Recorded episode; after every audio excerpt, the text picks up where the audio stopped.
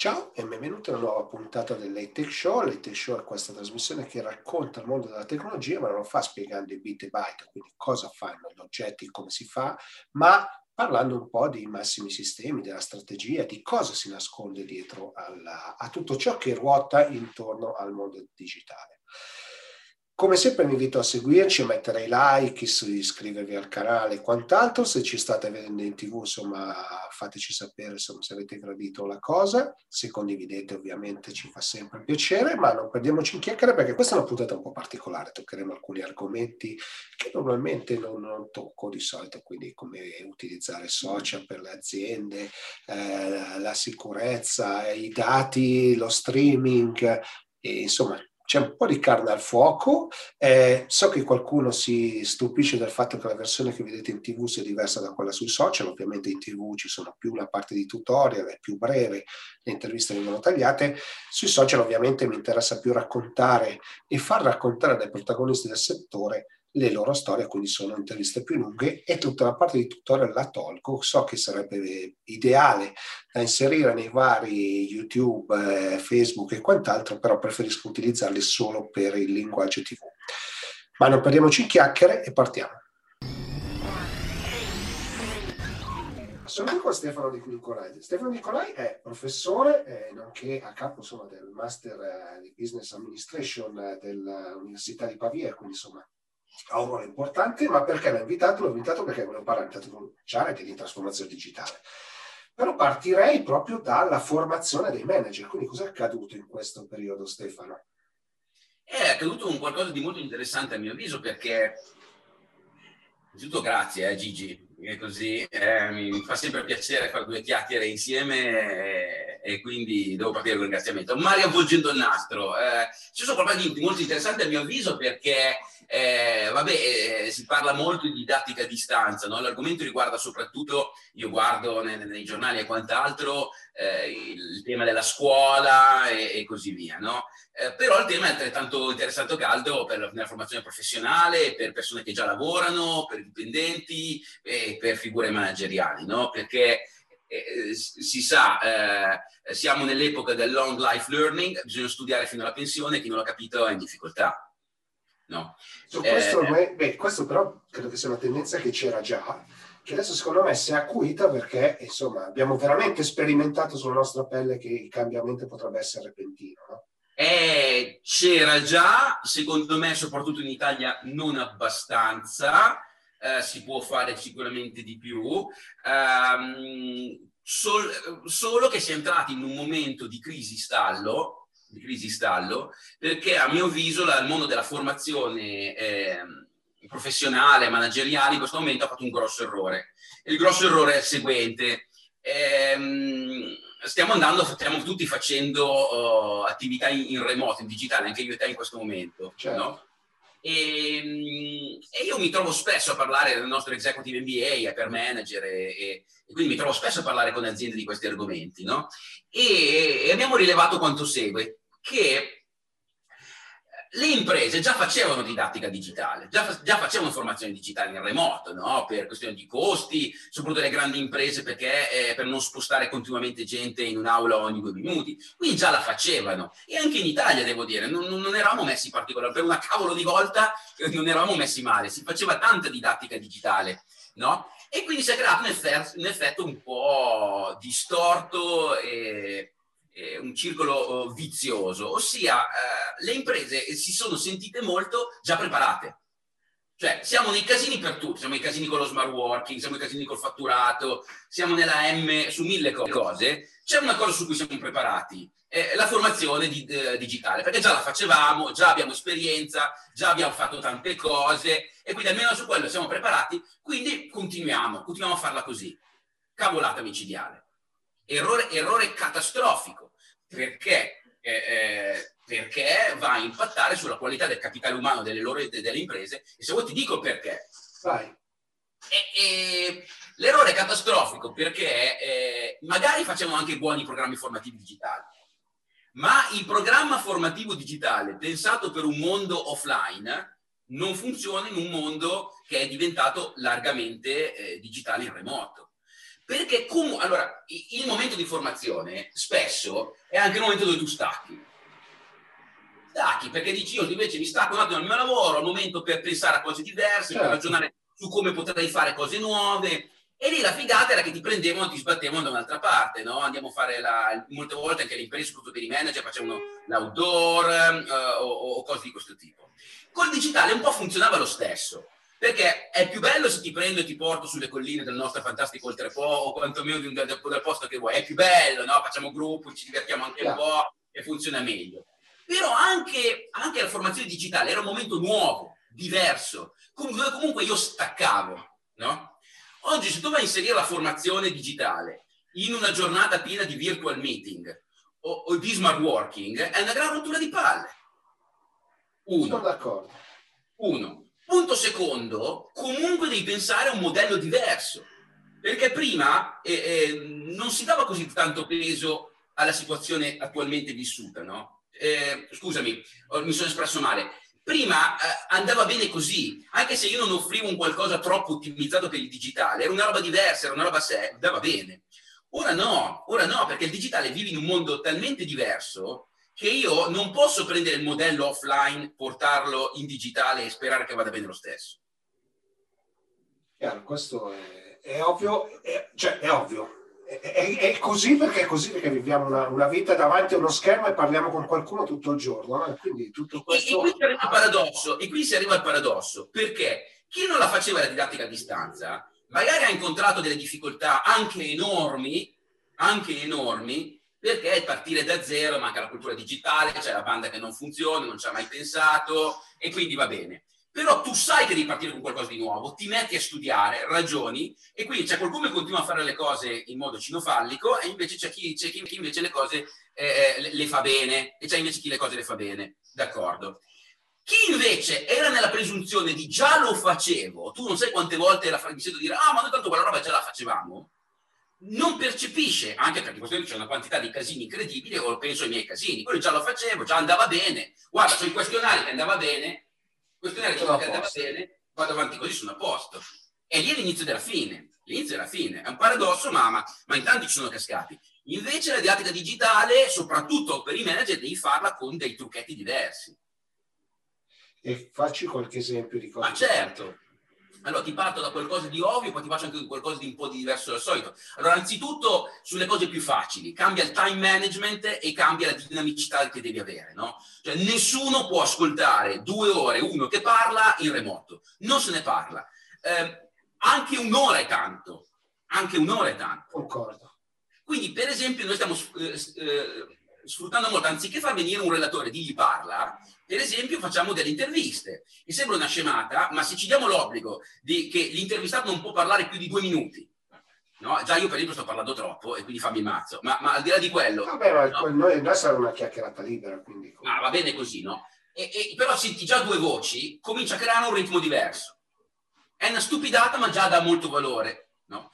Poi bisogna trovare assolutamente modi per ingaggiare la gente e tenerla, e tenerla ehm, eh, attenta, perché la grossa fregatura è che noi, eh, quando tu ti stacchi per andare in presenza, il manager e quant'altro così, eh, comunque si, sente in un, un, posto diverso e si concentra.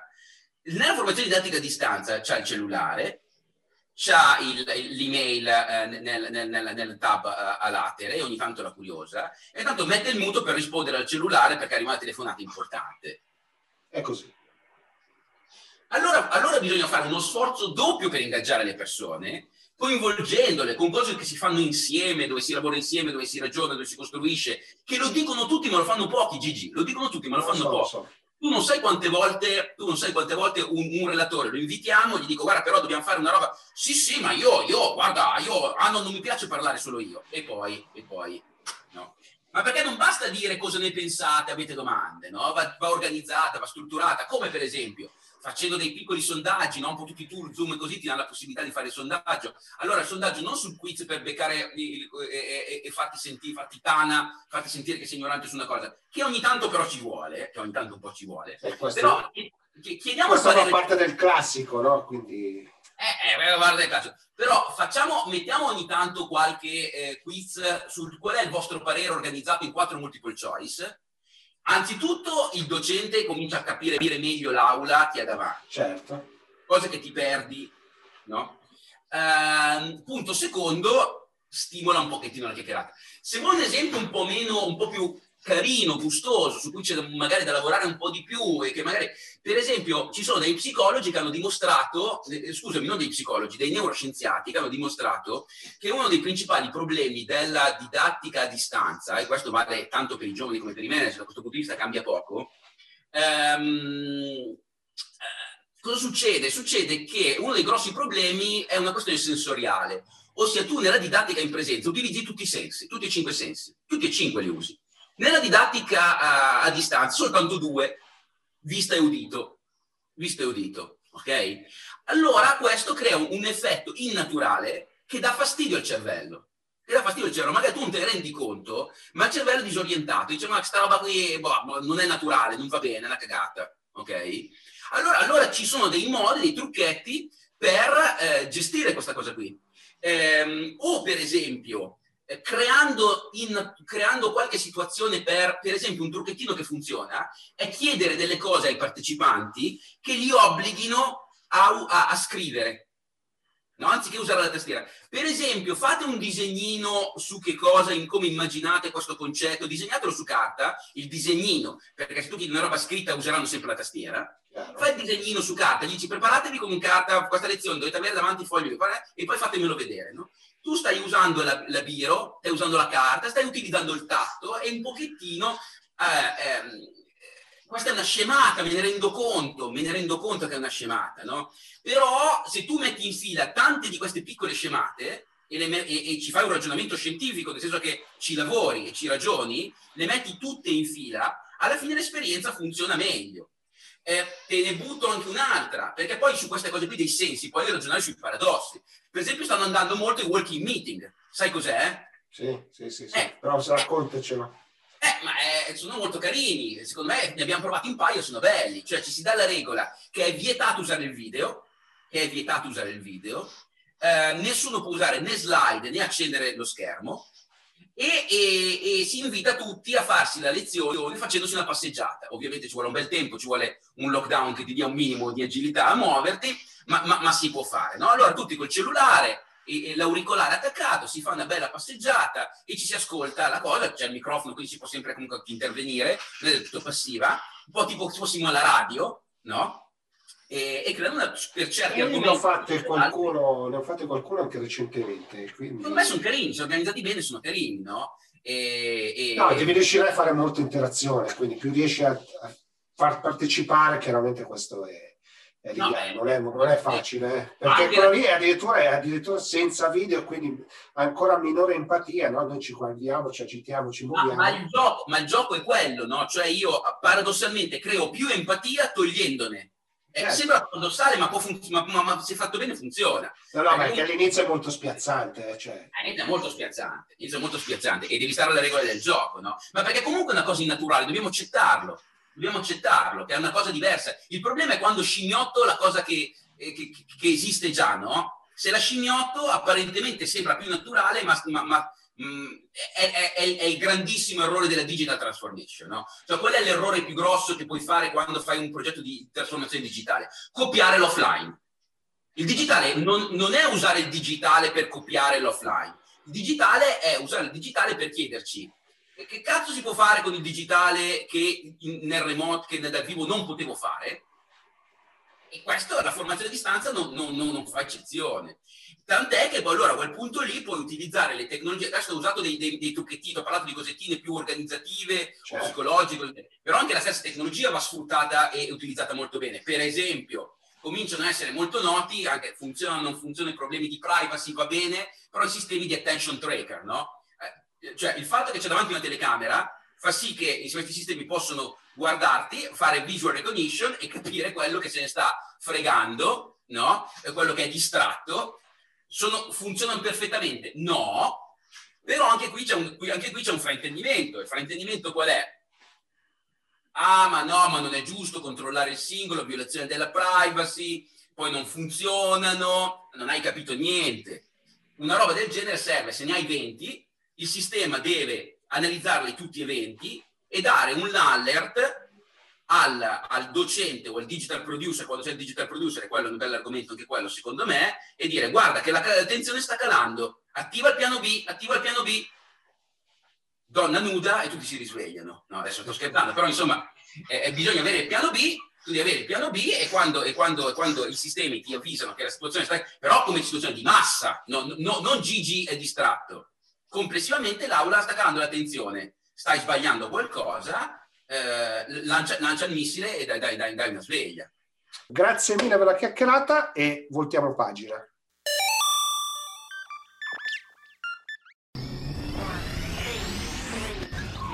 Sono qui con Stefano Pateri di Akamai che insomma si occupa di, eh, di monitorare, non solo di controllare e fare funzionare internet e quindi tutti i dati che passano. E perché l'ho voluto invitare? L'ho voluto invitare perché questa è un'occasione proprio per fare un po' il punto di cosa è successo quest'anno, ma soprattutto guardare un po' al 2021, no? perché visto che Akamai ha fatto una, una, ricerca, quindi vorrei un po' capire che cosa vedete. So che voi lo giudicate come l'anno dello streaming, ma non lo era già il 2020?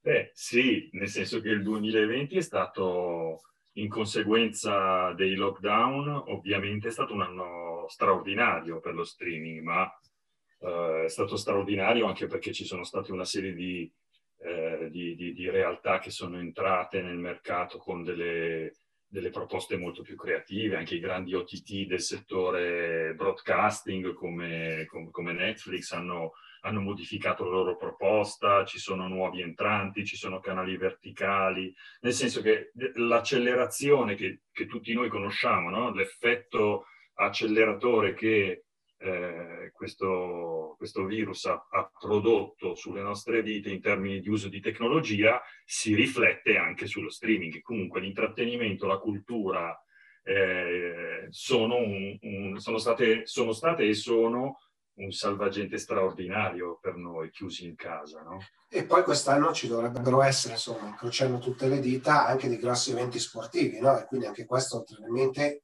amplierà. La... Esatto, infatti il 2021 in teoria proprio per il fatto che da, dall'11 giugno e dal 23 luglio dovrebbero esserci europei e olimpiadi, eh, dovrebbe, ovviamente ci, ci si aspetta che ci sia un ulteriore partecipazione e un utilizzo dello streaming estremamente diffuso. Questo sicuro anche perché eh, ricordiamo no, che lo streaming eh, rispetto alle tv insomma, si può andare verso nuove risoluzioni, quindi insomma un utilizzo ancora della banda più spinta no? e quindi personalizzazione delle riprese perché insomma ho visto che qualche broadcast sta promettendo questo, no? quindi ci sarà molta innovazione secondo me. Eh, credo, che, credo, che, tu dica il giusto, nel senso che sicuramente, soprattutto nelle gare sportive, cioè lo sport di per sé è sempre stato trainante in termini di innovazione no? nel broadcasting.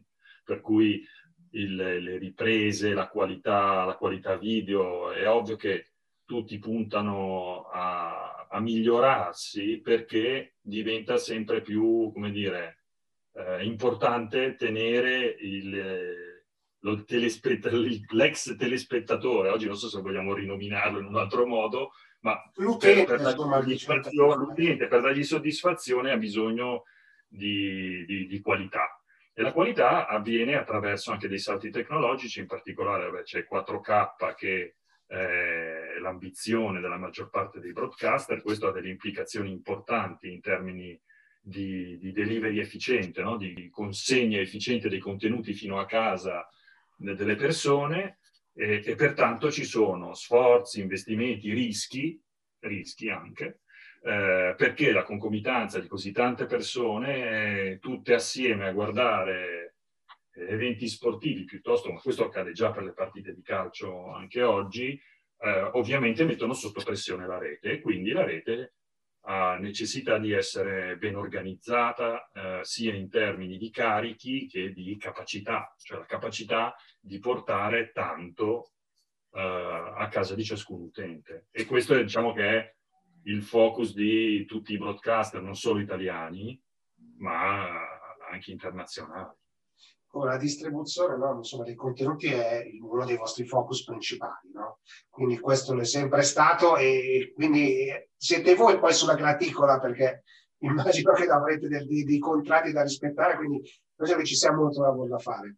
Detto questo, eh, però, ehm, credo che ci siano anche dei problemi di sicurezza che probabilmente nel 2021 invece di diminuire rischiamo che aumentino perché se continuiamo a entrare nel digitale in modo massiccio, insomma, credo che questo stia, sia purtroppo un trend difficilmente fermabile. Assolutamente. Eh, sì, senz'altro i due trend che noi vediamo più importanti e eh, la, l'occasione mi permette di dire che l'elemento della sicurezza è diventato trasversale a qualsiasi industria, nel senso che sia per il lavoro remoto, lo smart working, sia per il perfezionamento delle tecniche di, uh, di phishing piuttosto che di tentativo di estrazione di dati critici attraverso i siti, attraverso delle fragilità presenti nelle strutture dei siti di qualunque azienda. Immaginiamo profilo, il nostro profilo individuale collegato con la carta di credito. Quello è un elemento che ha un valore eh, al mercato nero, no? Al mercato nero dei dati è un elemento che, che ha un valore. Quindi all'aumentare l'utilizzo di internet eh, corrispondono dei nuovi entranti, persone che magari non hanno delle grandi competenze e che sono esposte, così come sono esposti i siti e le aziende. Perché credo che mai come l'anno scorso e immaginiamo anche l'anno prossimo uh, ci siano dei vettori di attacco nuovi, delle nuove forme e quindi diventa complicato difendersi. Quello che, quello che Akamai cerca di fare è, avendo una struttura di server estremamente distribuiti a livello mondiale, con una serie di centri eh, dove ci sono delle persone che monitorano gli andamenti di traffico, laddove ci sono delle anomalie, laddove ci sono degli improvvisi aumenti o degli improvvisi che poi vengono definiti degli attacchi, c'è modo di mitigare questo tipo di assalto ad una property internet partendo dalla periferia e quindi magari riuscendo a fermarla prima che arrivi direttamente su, sul sito stesso. Questo per i media è, eh, è, importante per la loro infrastruttura nel senso generico. In più c'è l'aspetto della protezione dei contenuti, perché difficilmente ormai eh, ciascuno cioè, agisce con contenuti terzi, cioè è un mondo fatto di terze parti, no? Quindi il rispettare i contratti sulla tutela dei contenuti diventa, uh, diventa anche una criticità. Eh, per gli eventi sportivi sicuramente eh, ci sono delle implicazioni, anche se diciamo, fermare tutto è quasi impossibile, però fermare la maggior parte o comunque essere attrezzati per riuscire ad arginare delle falle molto grandi di abuso di contenuti che sono poi di una proprietà intellettuale di qualche autore è essenziale. Quindi anche il comparto media ha diverse, eh, diciamo, diversi segmenti del proprio business esposti al rischio hackeraggio, chiamiamolo così, e, e, deve trovare delle risposte. Quindi noi cerchiamo di, di, di aiutare in questo senso. Forse queste sono le cose più rilevanti, se vuoi, eh, rispetto al concetto di sicurezza e quello che probabilmente accadrà nel 2021. A questo aggiungerei una criticità che è ancora un po' sotto traccia, ma che è la componente, eh, diciamo, green, cioè il come alimentare e sostenere delle infrastrutture di servizio che devono essere straefficienti, dimostrando però di avere un'impronta ecologica, come dire, dignitosa. Questo è questa, che... beh, questa sicuramente è una delle grandi sfide del futuro, no? cioè, abbiamo capito che i server consumano tantissimo e quindi dobbiamo cercare di fare in modo almeno di recuperare questa energia in qualche modo, utilizzare energia rinnovabile e raffreddarla in modo diverso. Ma ci sono tanti, tanti tavoli, tanti, tanti layer cui, di cui si compone questo, questo mercato. No? poi adesso c'è un nuovo presidente, per cui magari anche gli Stati Uniti d'America, che di solito guidano no, queste iniziative, mi viene in mente la, la famosa commissione dei trasporti della California che ha imposto tutti, tutti i nuovi livelli di filtro antiparticolato per decenni, no? e penso che questa cosa potrà, potrà, potrà, avere un impatto. Adesso sembra che ci sia un nuovo slancio, no? Sì, no, beh, diciamo che poi siamo in un momento di cambiamento, di trasformazione digitale, chiamiamolo come vogliamo, che poi insomma, abbiamo tanti nomi, ma poi sempre quello, stiamo cambiando. E quindi abbiamo anche capito che quest'anno qualcosa nell'ecologia, nel mondo che ci gira attorno, qualcosa è successo, perché se usiamo meno qualche cosa, inquiniamo meno, insomma, ce ne accorgiamo. E quindi è nata una sensibilità Dopodiché c'è una crisi economica che potrebbe diventare molto preoccupante e quindi bisogna riuscire a coniugare le due cose, no? non è facile. Però voi siete, diciamo, tra l'incudine e il martello, no? voi siete quella parte che, tra virgolette, consulenziale di produzione che deve portare poi il bit nel, nel, nella nostra comunicazione, nei, nei vari sistemi. No? Come si affronta questo cambiamento in questo periodo? Eh, vabbè, la risposta semplice è con grandi investimenti e eh, tante competenze. Questa è la risposta. La risposta la, lato A, lato B? Eh, lato B è che c'è un, bisogna essere costantemente, come in tutti i processi di, di ricerca e sviluppo, bisogna essere molto, molto aperti, bisogna Bisogna, noi abbiamo un approccio, cioè l'approccio di Akamai è estremamente collaborativo perché lavoriamo con più di 700 telco operator sparsi per il mondo. Quindi la presenza, la cosiddetta presenza sull'edge è eh, una delle chiavi di volta, essere più vicini, portare i contenuti più vicini nella periferia, vicino a dove l'utente probabilmente li chiamerà, è una delle risposte eh, essenziali per la qualità, soprattutto dello streaming eh, ma anche del resto. E, e, tutto questo si fa attraverso una, una, grande collaborazione con i telco operators, degli investimenti e la capacità poi di controllare che tutta questa, questa, questo mega sistemone funzioni. Certo, investimenti, capacità, ma anche capacità di prevedere il mercato, no? Cioè, credo che uno dei vostri punti di forza, che insomma penso sia riconosciuto un po' da tutti, è proprio questa, la capacità di riuscire a guardare il next step o sbaglio? Sì, nel senso che sicuramente l'aspetto della sicurezza che è nato in Akamai successivamente alla, alla concezione degli algoritmi di delivery efficiente dei contenuti video che è alla base della nascita della società, eh, sono stati una grandissima intuizione. Sono stati un'intuizione perché eh, con grande anticipo, io ti, ti, sto parlando di più di dieci anni fa, eh, la percezione che la diffusione della rete l'utilizzo capillare della rete ovunque nel mondo, al di là degli aspetti delle grandi concentrazioni che oggi sollevano anche dei, dei forti dibattiti, no? le grandi concentrazioni dei social network e, e, quant'altro, ma in realtà la concezione diffusa della rete ovviamente determina anche la sua fragilità e la sua esposizione. Per cui senz'altro tutte le soluzioni dei servizi creati a fini di sicurezza e di protezione sono state un'intuizione. Credo che l'intuizione, l'ultima intuizione importante che io vedo è quella della possibilità al crescere esponenziale della quantità di dati trasportati della possibilità per eh, anche aziende media e broadcaster, per esempio, di sviluppare delle strategie di sviluppo sull'edge, cioè poter programmare delle operazioni che avvengono nella periferia e non sui loro computer, diciamo, originari, cioè i computer loro proprietari. E questa credo che sia una, un trend che si sta consolidando e insieme alla, alla, risposta alla sicurezza sicuramente sono gli argomenti più critici di questo periodo e lo saranno ovviamente nel 2021. Va bene, allora Stefano, grazie mille per la chiacchierata, insomma abbiamo toccato un po' di aspetti della rete che magari non sono notissimi e quindi questo secondo me fa sempre un po' piacere che vado a raccontare un po' quello che accade e voltiamo pagina.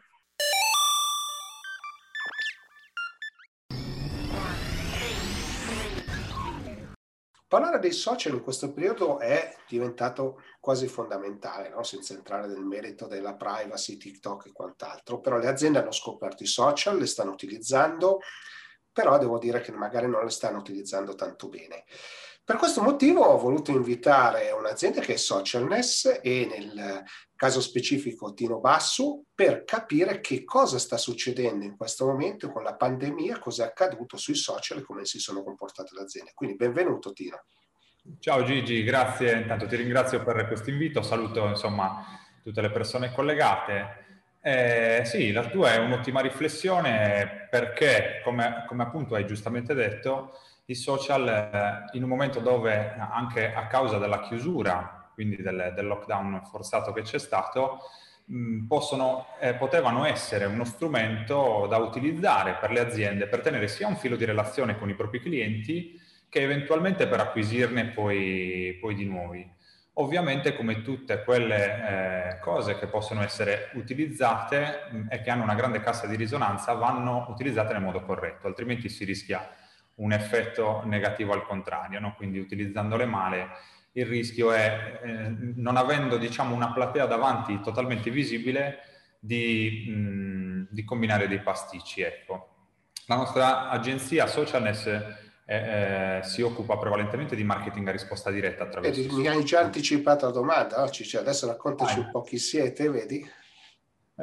Allora, noi ci occupiamo di marketing a risposta diretta, un'azienda che nasce ad Olbia, in Sardegna, eh, nata febbraio, ah, nel 2016, agosto del 2016, in realtà poi da un incontro tra me e Domenico, che è il mio socio, mh, mm, lui è stato all'inizio un mio fornitore circa dieci anni fa per un'azienda di famiglia, dopodiché i risultati ottenuti attraverso l'utilizzo dei social ci hanno portato a costruire e a far nascere un'azienda specifica su questo ambito. Ormai eh, siamo un'azienda che opera su tutto il territorio nazionale, anche mh, fuori dall'Italia abbiamo qualche cliente anche in Francia, in Svizzera piuttosto che in Spagna.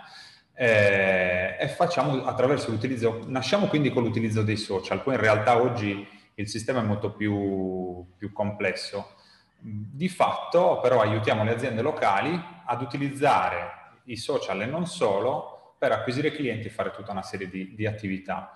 Quindi, durante, per riagganciarmi quindi a quella domanda che hai fatto prima, ecco, qual è, qual è l'utilizzo che magari noi possiamo consigliare dei social? Eh, è sicuramente finalizzato a creare questo rapporto e questa relazione che c'è tra i clienti eh, per eh, migliorare sia il posizionamento locale dell'azienda che poi per, per esempio, acquisire nuovi clienti oppure per mh, mm, fare in modo che i clienti che già si hanno magari tornino nell'azienda più spesso e ad acquistare eh, di più. Durante la pandemia, per esempio, ti posso raccontare una delle cose particolari che abbiamo fatto è eh, dare appunto la possibilità, offrire quindi come strumento la possibilità ai nostri clienti, soprattutto mh, mm, in alcuni ambiti specifici, di poter fare delle videoconsulenze, un po' magari anche questa chiacchierata che ci stiamo facendo noi adesso, immaginati per le aziende locali poter tenere il rapporto con i propri clienti, perché nel momento che sei chiuso tu i tuoi clienti non li puoi incontrare. Le persone possono facilmente quindi cambiare le proprie abitudini di acquisto, ma se tu hai un modo per dialogare con loro, fare delle consulenze, hanno fatto delle consulenze parrucchieri, centri estetici, quindi incontravano i propri clienti in maniera digitale e tenevano questo filo di comunicazione, un rapporto aperto che poi ha permesso nella fase di riapertura o addirittura anche in, fase di lockdown attraverso il delivery magari, di consegnare dei prodotti piuttosto che appunto fare delle consulenze mentre sei a casa utilizza questo metodo e questo sistema, creare relazione e quindi fidelizzare ulteriormente il cliente nel momento in cui tu quel cliente però non lo puoi incontrare. Quindi insomma eh, sono uno strumento potentissimo. Certo, anche perché insomma i social lo sappiamo, no? cioè, le persone ci stanno, quindi è ovvio che le aziende vogliono incontrare queste persone che, che passano il proprio tempo no? sullo smartphone, su, su, su, sul computer, cioè dipende. Eh, quanti clienti avete acquisito durante la pandemia circa? Adesso non è che mi serve avere un numero preciso, però per avere un'idea di quanto siete riusciti a crescere in questo periodo. Guarda, ti dico, noi rispetto agli obiettivi che ci eravamo posti per il 2020 sicuramente non siamo riusciti a centrarli. Questo è stato un dato che eh, nonostante tutto abbiamo fatto comunque una crescita, abbiamo acquisito in tutta la pandemia forse un 150 clienti, 150 clienti nuovi su tutto il territorio nazionale. Ti ripeto, noi lavoriamo in, eh, in smart working, lavoriamo in... Eh, in digitale, quindi la nostra azienda fisicamente non incontra il cliente, ma lo incontra digitalmente. Quindi possiamo avere un cliente su Milano, un cliente su Napoli, un cliente su... Per noi no, fondamentalmente come mh, a livello organizzativo non cambia nulla.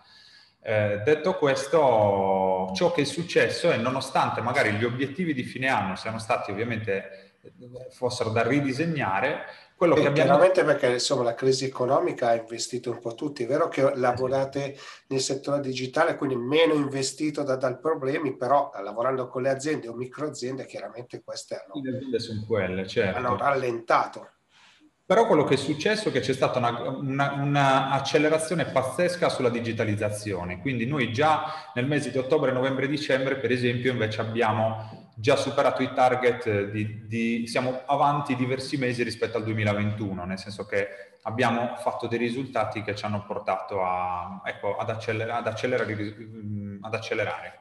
Abbiamo notato questa grande digitalizzazione, quindi questa come si è velocizzato questo passaggio. Quindi tante più aziende che prima snobbavano questo tipo di, di strumenti, oggi ne hanno trovato un'opportunità. Eh, quindi sicuramente ecco, il 2021 sarà caratterizzato molto da questo, insomma, dalla digitalizzazione, anche gli investimenti. La digitalizzazione, dall'uso degli strumenti e voi, dato cominciate, siete un'agenzia, se non ricordo male, che... Eh, siete tra quelli inseriti nell'optimal eh, program mm. di Facebook, sbaglio? O, o... Guarda, questa è proprio una particolarità che ci caratterizza perché a febbraio 2018 mm, Facebook stessa ci ha contattati e ci ha invitati al quartier generale di Dublino insieme alle top agenzie d'Europa. La nostra particolarità però era il fatto che noi aiutavamo le piccole aziende locali ad investire nel modo corretto eh, il budget all'interno dello strumento. Infatti si chiama Optimal Program proprio perché Facebook tiene affinché chi va a investire budget all'interno della piattaforma lo faccia nel modo corretto, perché se investi male i soldi a un certo punto smetti di farlo e Facebook ovviamente è una, è una parte del suo fatturato, deriva da lì, per cui ha tutto l'interesse che le persone investano correttamente il proprio denaro. Noi all'interno di, quindi di questo Optimal Program siamo stati invitati a febbraio 2018 insieme ad agenzie che invece al contrario avevano magari eh, grossi brand che quindi investivano tanto, pochi brand ma che investivano cifre importanti. Invece la nostra particolarità era proprio tanti che investivano magari budget più piccoli. Per cui siamo entrati in questo programma in via sperimentale, siamo ancora all'interno e oggi siamo mh, una delle poche in Italia a fare questo e a farlo in questo modo. Adesso contiamo oltre 30 collaboratori eh, in diverse zone di, d'Italia, quindi la sede, abbiamo la sede principale ad Olbia, un'altra a Milano, che è solo diciamo, un punto d'appoggio per gli incontri magari con eh, grossi clienti come franchising o catene, ma eh, insomma, lavoriamo ecco, tranquillamente in tutta, in tutta Italia. Sì. Certo, e poi so che insomma sia, sia tu che, che, Domenico Mancuso, che è, il vostro, che è il tuo socio, fate un evento, no? Quindi puoi raccontarci questo evento che è un evento gratuito per raccontare questo mondo dei social e il vostro metodo, non sbaglio? Guarda, noi abbiamo un gruppo che parla del nostro sistema, che è il nostro modo di vedere e di utilizzare non solo i social, perché poi i social fanno una parte del, del percorso, in realtà poi dopo c'è l'utilizzo di un CRM, c'è la presenza magari sulla Google My Business piuttosto che con strumenti, altri, altre tipologie di strumenti che completano quello che può essere un percorso strutturato per, una, per un'azienda locale. Quindi abbiamo un gruppo che si chiama Sistema Socialness Marketing per aziende locali e in più facciamo proprio un evento specifico il 7 febbraio, gratuito. Eh, proprio stamattina avevamo già quasi 500 iscritti in eh, forse una settimana e mezza, due settimane che abbiamo lanciato il tutto eh, sarà quindi il 7 febbraio, di domenica, dalle 16 alle 20, 4 ore di formazione gratuita, formazione e informazione, perché poi noi non facciamo formazione. Eh, anzi, abbiamo delle partnership con dei formatori a livello nazionale che sono poi dei verticali specifici per, per categoria. Mi viene in mente Luca Picchio, parrucchiere Rockstar, che è un nostro partner sul mondo dei, dei parrucchieri eh, però facciamo informazione, quindi diamo a quegli imprenditori che oggi vogliono approcciarsi al mondo dei social e a questi strumenti digitali ehm, un nostro punto di vista è magari anche una piccola, come dire, roadmap per iniziare ad approcciarsi e, eh, e quindi contrastare questa pandemia che comunque in un modo o nell'altro sta magari rallentando eh, lo sviluppo di, di, certe aziende, perché veramente ci sono tante opportunità là fuori che si possono cogliere con questi strumenti. Per cui, insomma, chi volesse partecipare, il benvenuto. Quindi l'appuntamento eh, domenica e insomma poi metterò un link per, per potersi sì. iscrivere se, se, insomma, se credo che sia abbastanza interessante capire proprio quello che state facendo, no? Cioè riuscire a capire che è proprio un metodo, cioè non è che si va sui social, tu hai accennato a tanti altri strumenti, ovviamente i social sono un touch point, un punto di contatto, no? Però poi ci sono altri mille altri modi che, per, da utilizzare, quindi immagino che li utilizzate un po' tutti. Guarda, ultima domanda, ultima domanda ovviamente è cosa vi aspettate da, da questo 2021? Ma guarda, noi ci aspettiamo di, faremo di tutto per rispondere a queste nuove esigenze, quindi per noi l'obiettivo è eh, cercare di aiutare più aziende locali possibile a, a scoprire e ad affrontare insomma, questa pandemia in un modo diverso, con nuove energie, nuovi strumenti eh, e quindi dobbiamo essere pronti su questo. Pensa che adesso stiamo comunque facendo nuovi inserimenti, abbiamo in organico l'inserimento di cinque figure commerciali nella zona di Milano, piuttosto che dei nuovi consulenti digitali. Eh, quindi quest'anno contiamo di, di, fare veramente quello, recuperare quello che non abbiamo fatto l'anno scorso e in più portarci avanti anche sul 2021. E, e lavorare su queste sei fasi che, che noi promuoviamo no, per le aziende locali, che quindi è il pieno controllo del numero di clienti, quanti clienti vuoi avere o non avere. No? Oggi è fondamentale per un'azienda locale sapere esattamente quanti clienti deve avere e che valore devono avere questi clienti affinché loro siano in una fase di produttività. E di queste fasi noi ne abbiamo identificate sei, ne parleremo proprio all'evento, sono tutte diverse, quindi come aumentare lo scontrino medio, come far sì che le persone vengano nel punto vendita più spesso, nell'arco dell'anno e così via. Per cui un invito ad approfondire durante la, eh, l'evento del 7 febbraio. Sto bravissimo, hai fatto proprio un teaser uh, perfetto. Allora, Tino, grazie mille per la chiacchierata e voltiamo pagina.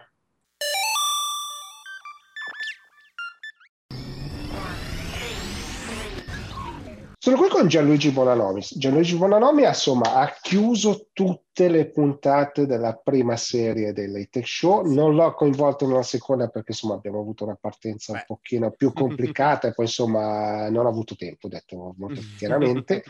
Però questa era l'occasione per recuperare un po', ma recuperare non tanto le, le, cose che lui raccontava alla fine delle puntate, che sono sempre interessanti, le trovate nel suo canale YouTube, mm. ma soprattutto perché sta creando una startup, anzi ha creato una startup ed è qua per mm. raccontarcela. Quindi Gianluigi, ciao e benvenuto.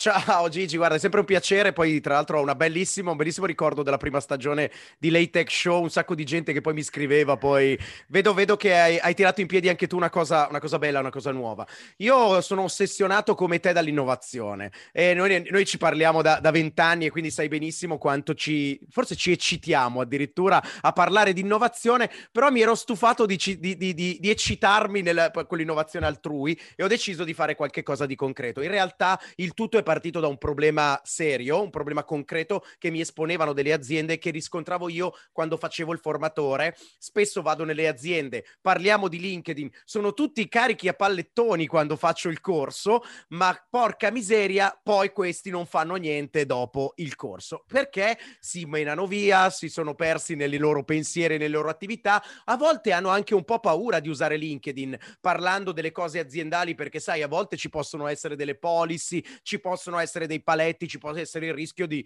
di, di, dire qualcosa di sbagliato. E poi lo diciamo anche in silenzio, la gente dice ma perché io devo comunicare per la mia azienda per link, su LinkedIn quando non ci guadagno niente? Ti giuro che mi è capitato qualcuno che mi dicesse ma io... È un grande un classico questo, questo è un grande classico. Esatto. E allora, come, come ben sai, ci stiamo sbattendo la testa da diversi anni e dovevo trovare una soluzione. Primo perché comunque voglio dare un'opportunità in più alle aziende che hanno aperto LinkedIn l'anno scoperto e figurati dopo il febbraio 2020, pandemia, è diventata la priorità di tutte le rete vendita e di tutti quelli che vogliono comunicare correttamente. E allora dico, ma se invece noi rendiamo piacevole è bello e poi stimolante il comunicare su LinkedIn, dobbiamo trovare un modo per trovare degli incentivi, trovare degli stimoli, dei pungoli e premiare le persone che comunicano su LinkedIn. E allora mi invento Link and Lead. Link and Lead che, vabbè, vuole anche un po' scimmiottare il nome LinkedIn, ma è, è una roba diversa. Link e Lead, perché c'è anche ovviamente possibilmente una componente commerciale. E allora cosa faccio? Faccio un algoritmo, che poi una serie di, chiaramente non svelerò l'algoritmo neanche sotto sotto tortura perché è un po' la mia formula della Coca-Cola.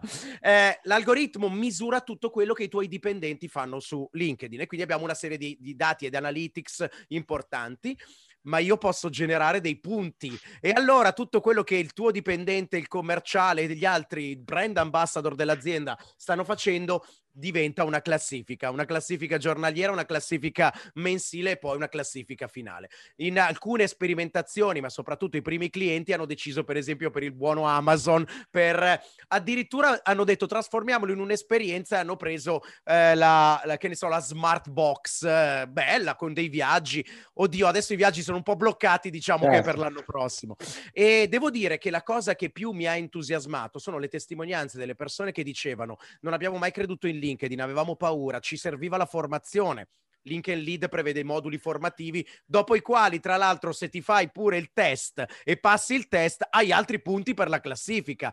Tra l'altro, io ti do altri punti extra se condividi contenuti aziendali. Sai che io una volta ho letto una statistica di LinkedIn che mi ha agghiacciato, mi ha fatto saltare sulla sedia. 2% dei dipendenti aziendali condivide i contenuti della, della, propria pagina, della pagina dell'azienda. Vuol dire che il 98% se ne fregano o non lo fanno.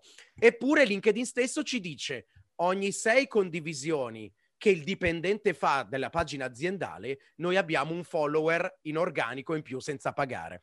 Sperimentazione, fine 2020, piena pandemia. Vado in un'azienda di Brescia che conosco. Ho detto, guarda, io ti regalo LinkedIn per un mese, ma tu mi dai 15 persone che misuro prima e dopo l'uso della piattaforma.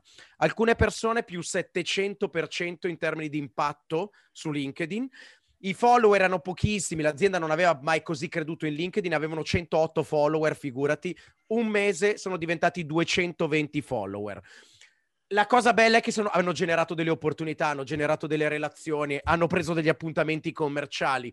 È stata oltre le mie aspettative, devo dire il, e, di, e, lì ho deciso che dovevo partire. Ho detto, va bene, sai, l'idea non vale niente quando te, è solo nella tua testa. Immagino che anche tu, come me, andando in giro, te ne vengono tre o quattro di idee al giorno di business. Ciao, qui possiamo inventarci quello che vogliamo. Basta dire, Gigi, dimmi una cosa a caso, io ci metto la parolina machine learning e abbiamo inventato la startup. Abbiamo inventato qualcosa e sai benissimo che poi tra l'invent- cioè da avere l'idea e, e metterla poi in pratica, insomma, passa sì, un, sì. Un, bel, un, bel, casino di cose da fare, no? Quindi Guarda, che... c'è, c'è un video su YouTube che, guarda, se io, io vorrei, vorrei, darti il link. C'è praticamente questo eh, ring e stanno facendo il riscaldamento prima del combattimento. Ce n'è uno tutto calmo e tranquillo e c'è l'altro che si agita, fa il fenomeno, arringa la folla prima che sia partito tutto. Appare una scritta e dice: Questa è la startup, quello che si agita. L'altro è il mercato. La startup comincia il combattimento, un secondo arriva al mercato, gli dà un pugno e quello è morto. Questa è le, la realtà, cioè la startup nella tua testa è tutto tutto fenomenale. Quando arriva invece il momento di vendere, è lì che fa, è la prova del 9. Io so, ho, ho riscontrato tanto interesse in questa iniziativa ai primi due clienti ho detto allora forse è qualcosa di reale e devo dire che lì comincia il, il gioco, comincia e la startup innovativa, trova il notaio, fa il business plan, cerca di capire le, le agevolazioni, sono ancora in quella fase lì veramente di stordimento, ma nel frattempo io sto andando avanti. E devo dire che ho riscontrato un interesse pazzesco, ripeto, soprattutto da, eh, da HR perché dicono noi non riusciamo a unire formazione e qualcosa di divertente Chiaro. che poi misu- misuri anche. E poi ovviamente i sales che hanno capito il giochino del social selling. Però molti sono ancora lì a pensare che social selling voglia dire la vendita diretta. No, io gli ho detto, guarda, la social lead, che è un concetto che io vorrei portare avanti, la social lead è una roba diversa. Io, a partire dalle mie relazioni e dall'interesse che genero con la comunicazione, ti porto un contatto caldo. Come? In, con un'azienda abbiamo fatto questo. Loro usano come strumento di lead generation dei, chiamiamoli così, webinar, no? Con degli esperti e, fa, e sono gratuiti. Fanno entrare chiaramente le, le, i, i, prospect, no? quelli che possono essere interessati. E allora tutti i dipendenti hanno dei link tracciabili. Io posso vedere i singoli dipendenti quanto traffico portano sulla landing page e grazie ai loro analytics, i Google Analytics, quant- da dove arriva la conversione. Se arriva la conversione ti do un maxi bonus in classifica, chiaramente, perché Chiaro. è il grande obiettivo. Anzi, c'è addirittura un responsabile vendite che mi ha detto no, no, a questo punto possiamo a quel punto anche premiarli con, con qualcosa di più del, del punticino in classifica. Devo dire grande interesse su questa cosa, devo dire che ho anche un po' paura che me la freghino, no? Quindi devo anche sbrigarmi a, a, certo. a, a mettere, a blindarla, però, però credo che sia la strada. Cioè io credo che fino adesso la comunicazione social d'impresa, non so se sei d'accordo con me, nell'80% dei casi non funziona non gira. Non, non funziona, gira. funziona male o comunque diciamo che noi italiani abbiamo un problema con LinkedIn, nel senso mm. che lo utilizziamo per vedere chi è Gianluigi o chi è Gigi mm. e magari lo usiamo un po' meno per interagire, no? È cioè è, è, una cosa ancora un po' strana, sta crescendo ovviamente, però abbiamo questo piccolo problema ancora che, che, che va risolto. Detto sì, questo, sì, ti consiglio un libro comunque che è il codice delle Vai. startup prendilo perché quello lì ha tutte, tutte, le regole, ti dà un po' di, insomma, ti dà una mano in questa fase, ti assicuro. Perfetto, e perfetto. quindi questo è, poi ti faccio in bocca al lupo ovviamente per, per l'idea. Ma certo. hai fermato tutta la parte Prego. di formazione che stavi facendo o comunque va avanti in parallelo e quindi no. stai impazzendo e rubi tempo alle tue notti? Allora, queste sì, questa è l'attività notturna per il momento. Il mio grande sogno chiaramente è farlo diventare il lavoro della vita. Sì. Okay. Però per il momento sto impazzendo, mi sta arrivando veramente di tutto. Io non, non, non riesco più a star dietro. Eh, gli amministratori di condominio su LinkedIn non me li aspettavo. Il, la fonderia che, che fa ma- le, le, materozze. Io non sapevo neanche. Io pensavo che fosse un dolce siciliano la materozza. Ho scoperto che sono degli stampi per acciaierie e questi hanno voluto fare social selling. Hanno trovato. Loro vendono in mezzo mondo questi qua. Abbiamo fatto il corso, hanno trovato un, eh, un contatto a 25 km da casa e non sapevano neanche esistesse. Cose pazzesche stanno succedendo su LinkedIn. No, no, ma è verissimo perché poi in realtà, ripeto, appena lo, lo utilizzi e, e, poi tu insomma spieghi molto come utilizzare LinkedIn in modo organico, quindi non tanto andando a comprare pubblicità, insomma, tempestà di messaggi, ma semplicemente in maniera organica, corretto? Certo corretto, anche perché soprattutto LinkedIn è in via di trasformazione e da quando l'ha presa Microsoft, probabilmente dopo l'esborso pazzesco di tre anni fa, ha deciso comunque di dargli un'altra direzione e secondo me è più una piattaforma di discovery di contenuti e di relazioni e non è tanto quello che... Cioè, t- dai, ti ricordi, cinque anni fa c'erano le aziende che mi dicevano ma perché dovrei far fare un corso LinkedIn per far trovare lavoro a, da un'altra parte ai miei dipendenti? Adesso arrivano con un altro tipo di mentalità di approccio. Capiscono, per esempio, che vogliono addirittura un corso sulla scrittura LinkedIn, vogliono capire cosa diavolo sono gli hashtag e capire le menzioni e capire qua- eh, il copywriting di LinkedIn, la SEO di LinkedIn, cose, ripeto, turche fino, fino a tre anni fa. No, no, ma assolutamente, insomma, eh, io credo che sia il social in questo momento veramente di relazione, no? Cioè, hai meno la bolla che ti trovi su Twitter o, o su Facebook, c'è comunque perché è quella di, di, di, che sta intorno a te, quindi c'è comunque, però è, hai molto più possibilità di, spaziare, quindi trovare persone diverse. Sì, Va bene, sì, allora, sì. grazie mille per la chiacchierata, insomma era un po' che non ci sentivamo, quindi ti faccio in bocca al lupo per la tua iniziativa, link and lead, giusto? Esatto, link and lead, grazie. E teniamoci aggiornati.